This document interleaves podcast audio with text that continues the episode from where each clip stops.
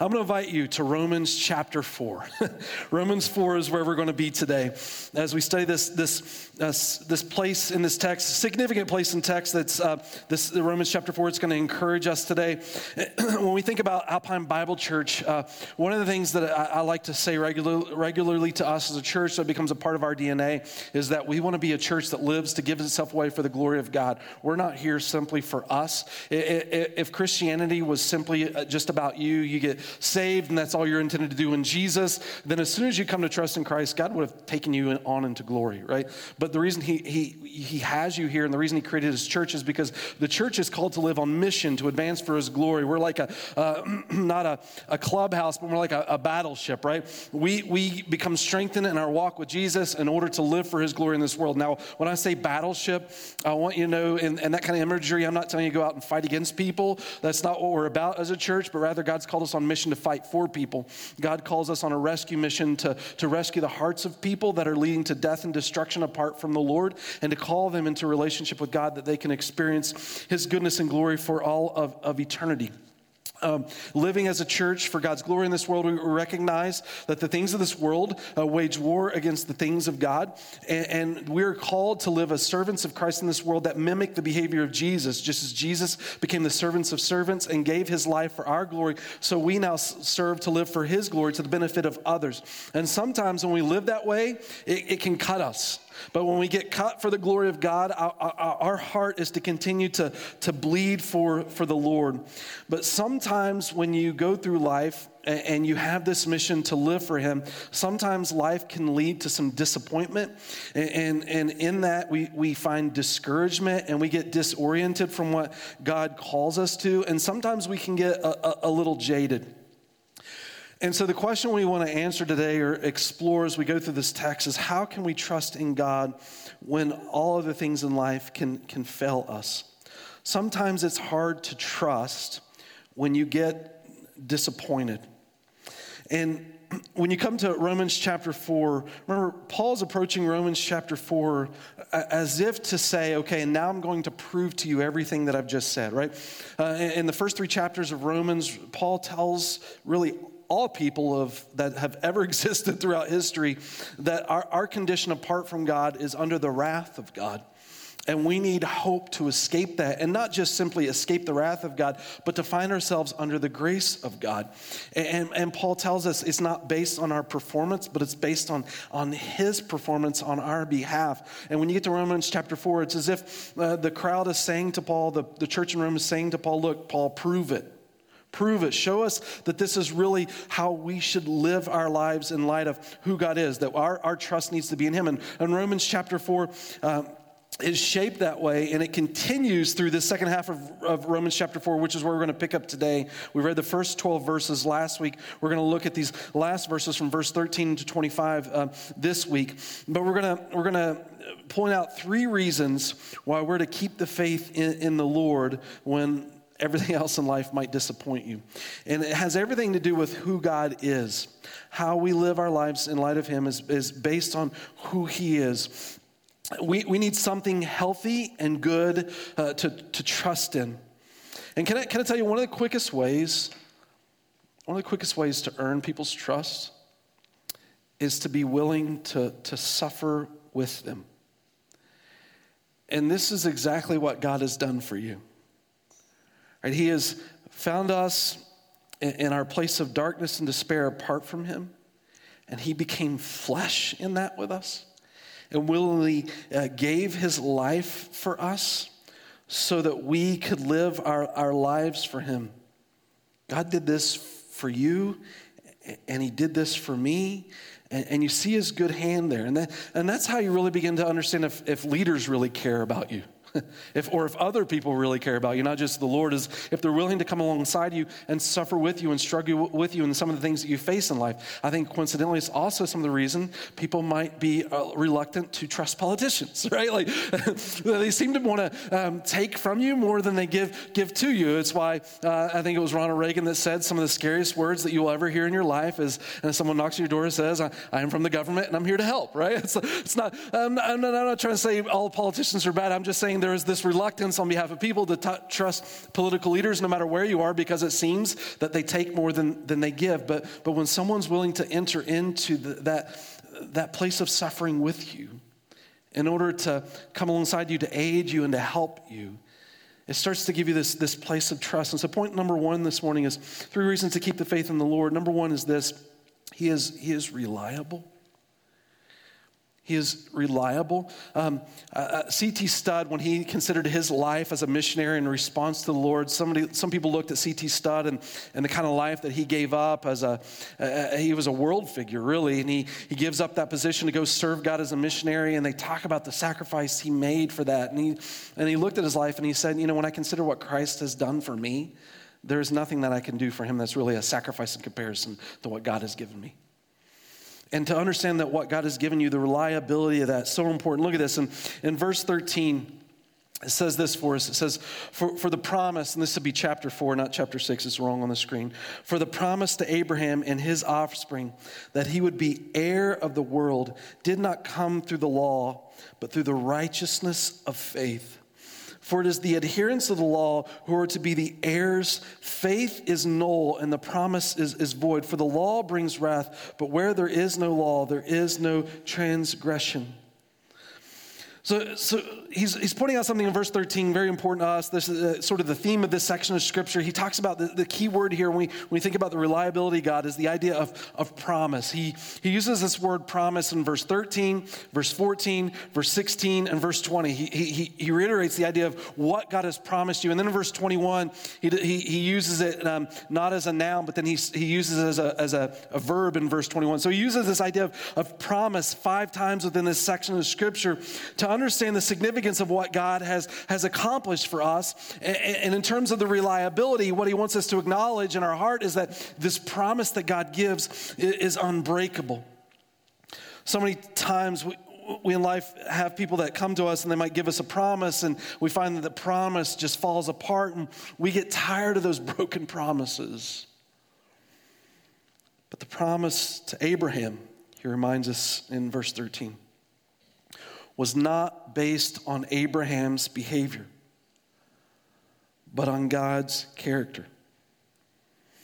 The promise is dependable because the promise is not contingent, he's saying, on what you do. The promise is contingent on who God is.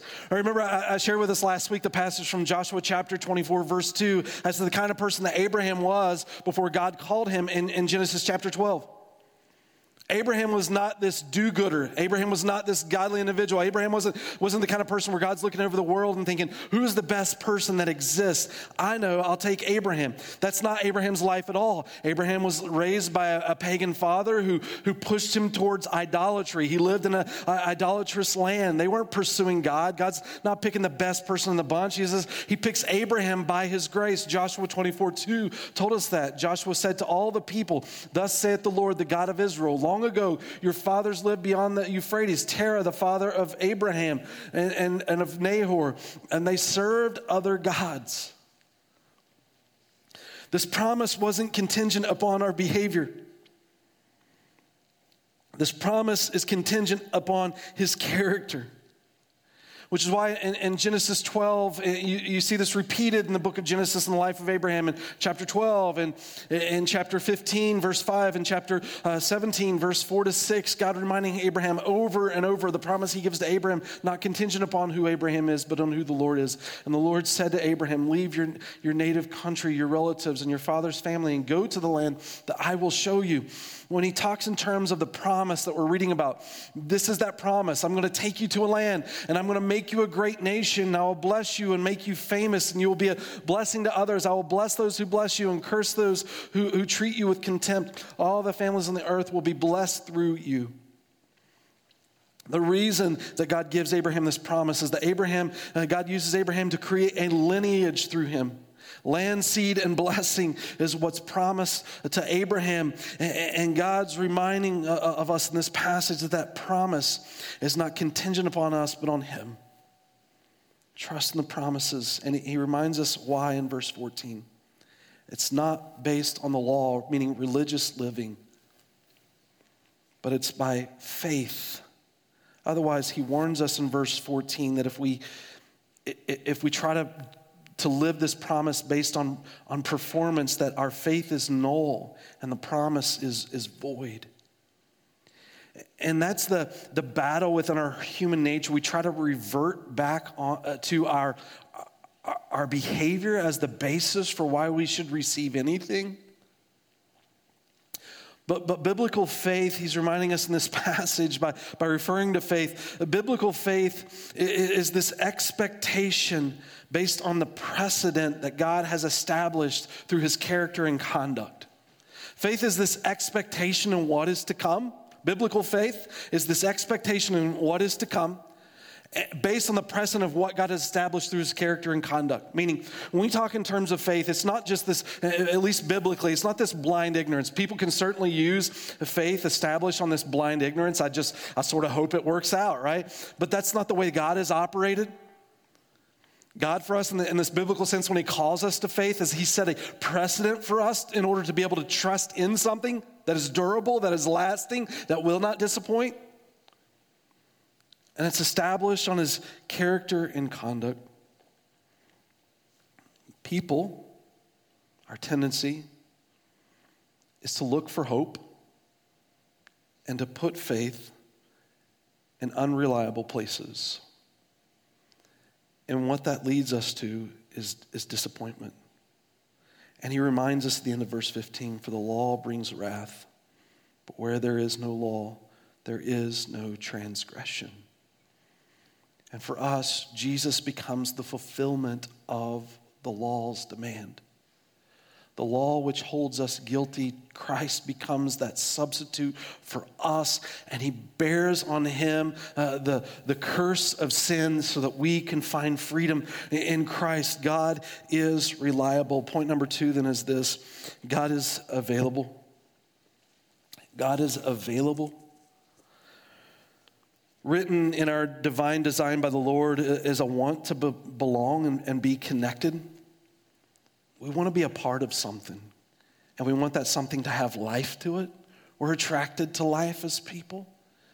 And we all want to feel significant by the support of, of things around us. We'll, we'll, gravitate towards anything that makes us feel significant and special. And sometimes those things are unhealthy, but my, my hope for you is that you find it in, in, the Lord. And one of the important things that we discover in, in verse 16 and 17, I'll read it in, in, just a minute, but, but God is, is available.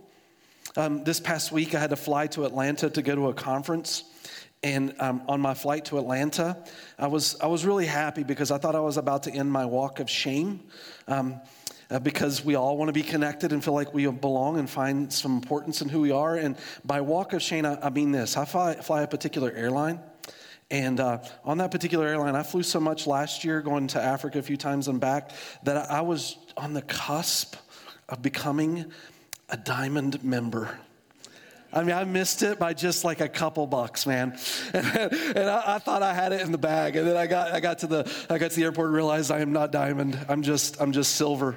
And I, I find out what is what does silver get you? Well, it, it works like this. They start to call you in the line to go up to the front, and then you realize, like, as you're waiting there, um, they, they call, you know, first class and military members and anyone that needs special assistance getting on the airplane.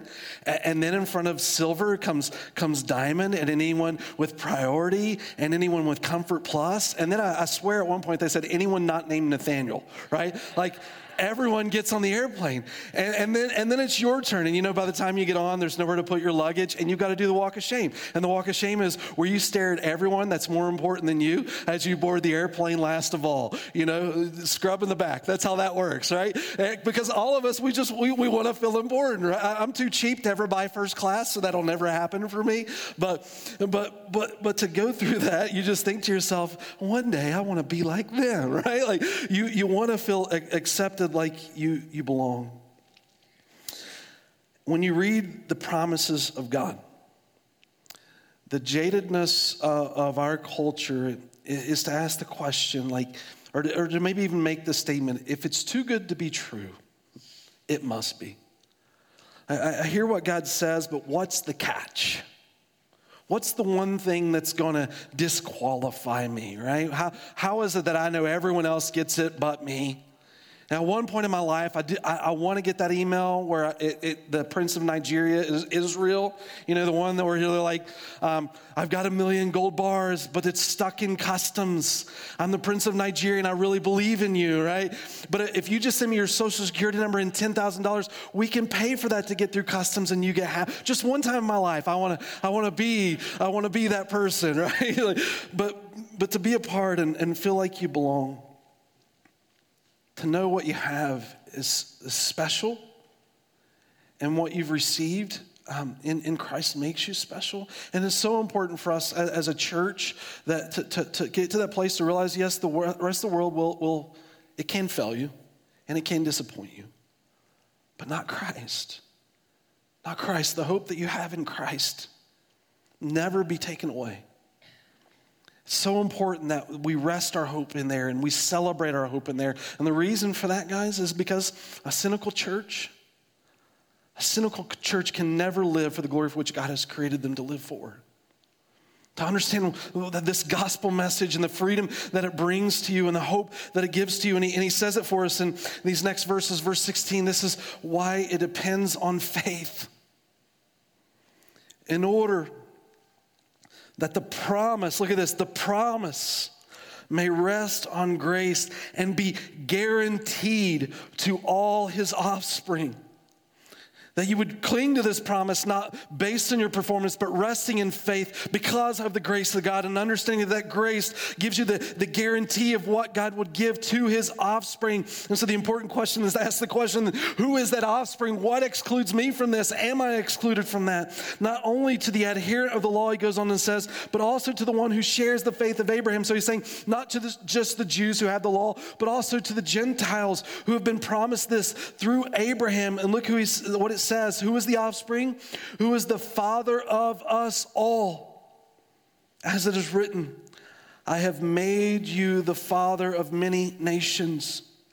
So, promise is it is not an exclusion to you, but you belong if you are in Christ. And he says, then in the presence of God in whom he believed, whom gives life to the dead and calls into existence the things that do not exist. God who brings life to the dead, who makes something from nothing. This is Paul's encouragement to say to you make sure you cling to this promise. Not based on who you are, but based on what he has accomplished for you. What he's saying is there is no walk of shame. You belong. Diamond member first class, reliable, available. And, and, point number three then is this, and it's unstoppable. God is unstoppable. And in order to show us this, Paul does what I like to call crazy story time. And we read, we read this a little bit last week, but, but he wants to reiterate this and, and then relate our life to this passage. But in verse, verse 18, he gives us that crazy story of Abraham again. In hope, he believed against hope that he should become the father of, of many nations. And what he's saying is this when there was no earthly reason for hope, Abraham kept hoping because of who had promised to him. As he had been told, so shall your offspring be. He did not weaken in faith when he considered his own body which was as good as dead since he was about a 100 years old, or when he was considered, uh, considered the barrenness of Sarah's womb. No unbelief made him waver concerning the promises of God, but he grew strong in his faith and he gave glory to God, fully convinced that God was able to do what he had promised. That is why his faith was counted to him as righteousness. Here we are talking about Abraham again, 100 years old having a baby. Having a baby. Now, I told you last week, a part of me gets a little concerned when I think about this possibility, right? So, so I Googled this. Can this happen, right? And here, here's what I found out this week. Um, Daljinder Kaur, who is believed to be at least 70 years old, she claimed to be 72, but they said in the article she's at least 70 years old, gave birth to a son named Armin. This is the oldest lady, I think, on record who has given birth to a son, at least in our modern times, named Armin. On April 19th, the baby was the first for her and her 79 year old husband, Mohinder Singh Gill, after five decades of marriage. Do you want to see this family gender reveal here? Here we go. There they are. India. Leave it up to India to do this. Now, now a little, little, um, assistance they had with this. They went through some, uh, some medical help in order to have this first child after five decades of marriage. So if that concerns you, uh, just know they, there was some medical assistance involved with, with having this child, but she is now the oldest mother on record. She says 72. Some people say, well, she's at least 70, but that's, that's decent age, right? And I, I, read this, and I don't think I slept for a couple days. And I told Stacy, "Do not touch me. Do not touch me. like, as long as there's a possibility, do not, do not touch me." But but I, I, went a little further and read uh, just to help me uh, find some comfort. The U.S. The, the CDC reports that about 600 women a year give birth in their 50s. And in Germany last year, a 65 year old grandmother delivered quadruplets. So, so there you go. If you want to know, if you want to know what's been medically possible, that's, that's at least what internet says through science and technology. Some assistance there for this family. Um, but they have Abraham and Sarah beat by a couple of decades, right? I mean, Abraham and Sarah, I should say, have them beat by a couple of decades. Here's a lady, 70 years old, guy's 79. We're talking about Sarah, 90 years old, Abraham, 100 years old, right? So, so when you read this story, it, it's, it's pretty miraculous what God did. But if you remember the promise, God gave Abraham the promise that he would have a child at 75 years old. 75 years old.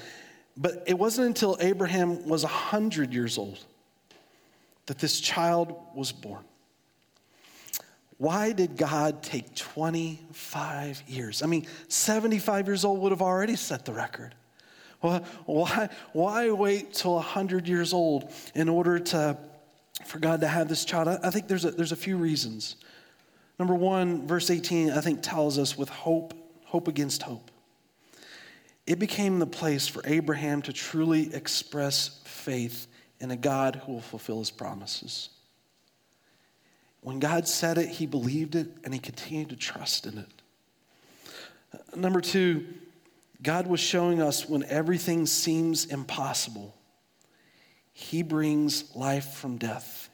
He can bring something from nothing. Verse 19 tells us that death in the womb of, of, of, Sarah, yet God brings life. When it felt like all human possibilities were gone, the God of miracles comes through. And, and number three, I would say this, and it's in verse 23 and 24 for us. Because you believe in the same God as Abraham. But the words, it was counted to him, it says in verse 23 were not written for his sake alone, but for ours also. You believe in the same God, a God who brings life from death, a God who brings something from nothing. And it goes on, but it, it will be counted to us who believe in him who raised from the dead Jesus our Lord, who was delivered up for our trespasses and raised for our justification. We need a resurrection God to have hope. A God who can bring life from death. And this is what he says to us at the end of verse 24 and 25. That same miraculous God who performed that miracle in Abraham and Sarah is that same life giving God who wants to perform that miracle in your life and through your life into the lives of others. It's the same God. And you get the opportunity to express the same faith. And if you remember just in the, in the life of Abraham's day, what that meant to trust in a God you know, like this, he's, he, he's in a, a, a pagan society worshiping in idolatry, and, and God calls him out of that. And he trusts God to go on a journey in a time when people didn't travel more than 50 miles from the place that they were born to a new land of which he knew nothing about in order to live in a society that was probably even more pagan than the society he came from. to see God work a miracle. And you think about now Paul writing this in first century Rome. In, a Roman society who have people pressed down by their thumb, in a, in a city that had just expelled all the Jewish people, in a place that's about to persecute rampantly Christians, in a society that's full of idolatry and worshiping all sorts of gods, but not the God of Christianity calling them by faith to trust in this God, believing what God can do in a society when people are fully committed to Him. And then you think about our culture untethered from God. When you no longer have an authority over you that you give your life to, you become the authority, which is exactly what we're seeing today. And in our culture, when we give no respect to authority over us, we see ourselves as the ultimate authority. In order to get what we want, we realize might makes right. And so if I can look the strongest and scream the loudest, I get to dictate the direction of that culture. So there is a struggle for power.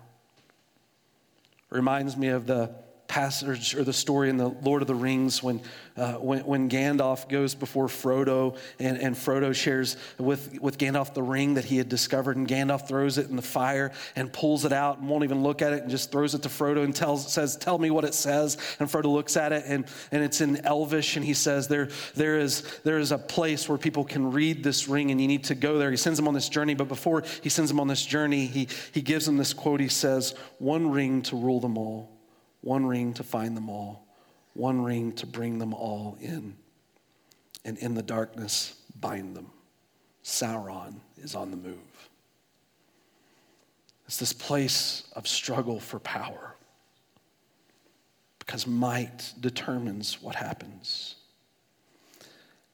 Guys, if we're not careful as Christians, we get caught up in responding the same way back. We see power being lost, taken from us. And so, in fear, we respond back and, and we want power too. So, we, we fight in retaliation. Things are changing. We don't like it, right? And here they scream for power, and we want to respond with, with power in, in, in, return so that we, we can keep those things that are, are precious for us. But can I, can I just encourage you this morning? God doesn't call us to operate from fear. God doesn't call us to be an anxious people. God calls us to be a, a, people of faith. The battles that we face as believers, they're, they're not political battles. And can I just remind you, I, know uh, and I'm, I'm leaning into the politics for a little bit because we just went through an election and, and some people get disoriented and worried and concerned and then they listen to all sorts of talk radio and news like it's going to rescue them. The, the, the battles that are being fought in politics were fought decades ago. And the hearts of people and what they would lean towards. Our, our problem is not a political problem. Our problem is a worship problem. It just plays itself out in different arenas. And, and to run out of fear as if it, we're, we're after a power grab is, is not going to change the culture. Um, Jesus demonstrated for that, that, that to us. The, the, the way God's people serve, the way up is the way down. Uh, uh, compassion is what helps transform a culture as we surrender to Jesus and strive to reach hearts, not fight against them. We're, we're not against people, we fight for them. One of the stories I, I, love in scripture that reminds us of this because we, we feel worried and concerned about the way things are going, like Abraham was in his day or, or, or Paul in the first century. It's the story of Jesus when he sent his disciples out on the water. You know how the story goes? It's in, in, Mark chapter 6, Matthew chapter 14, John chapter 6. It's like they repeat it multiple times in the gospel so that we get it as a people. Jesus knowingly sends his disciples out into the storm. And the story goes all night long, they're rowing and they're getting nowhere. They don't even know where they are. They're, they're concerned for their life. And all of a sudden, here they see Jesus walking across on water. And they get scared because they, they, they think it's a, a, a ghost. But then it says this Mark chapter 6, verse 51. Then Jesus climbed into the boat, and the wind stopped. And they were totally amazed, for they didn't understand the significance of the miracle of the loaves, and their hearts were too hard to take it in. Just before Jesus sent them into the boat, Jesus had just performed the miracle of the feeding of the 5,000. They get to the end of the feeding of the 5,000 and they collect the baskets of loaves, and they find in the baskets of loaves, they still have 12 full baskets of loaves. And what Jesus was teaching his people, he is more than enough. He is more than enough. 12 baskets represent the 12 tribes of Israel. And here's uh, Jesus showing up to feed uh, the, the 5,000. And they get to the end of that. And not only is everyone fed, but the baskets are still full. All 12 baskets full, as if to say all, to all of Israel, Jesus is more than enough. And they didn't understand the lesson. So Jesus sent them in the storm, and what do they do? They get all worked up and they get all anxious and they get full of fear and they start rowing and they start using all their power and all their strength and they think it's all up to them. And what happens? Nothing. They get nowhere. They get nowhere relying on themselves. But the moment Jesus shows up, the wind stops, the waves calm, and miraculously, they're on the shore to the other side. They thought it was a power grab. It's not about resting in their strength. It's about resting in His strength and what He desires to accomplish. If you were to read the story of Abraham, in Genesis chapter 12 to, to Genesis 17, uh, when, when Abraham gives the promises of a child, do you know in those 25 years, the only time Abraham, when you, when you read the story, Abraham messed up a couple times, but the one time he really messed up, you know what Abraham did to mess up? He relied on his strength in the form of a lady named Hagar through the approval of his wife. You remember how the story goes? God promises Abraham, You're going to be a, a, father of many nations through you. It's going to be a blessing to all people. And Abraham and Sarah are resting in faith, but all of a sudden they get to the place where they're thinking, You know, we're getting older, Abraham, and you still don't have a child. Maybe God needs us to make this child in our own strength. And so Sarah gets the bright idea how about you have a girlfriend on the side? Here's Hagar. In case anyone in this room needs to hear this, if you're married, no girlfriend on the side. All right? That is, that is dumb, right?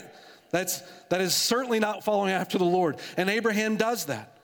And what happens? Big mistake. Why?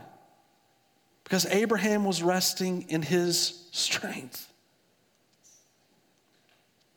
not the promise of God. Sometimes we fall into the mistake of thinking that the solution is a power grab. We don't fight against people, we fight for them. This world does not know how lost it is. But you have the truth.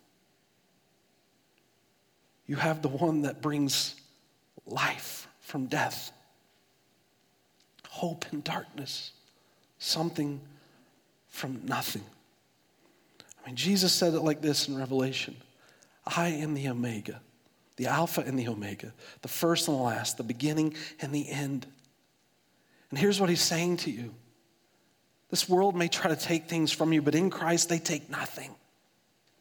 They can have nothing because what you have in Jesus endures forever. So the things of this world they may fight for, let them have it. It's the best it gets for them. But for you, but for you, and nothing that you have in Jesus is ever gone. It's a facade to go for a power grab of the things of this world when the hope in Christ transcends it all. You have the one that brings death to life and something from nothing. Let me close with this one.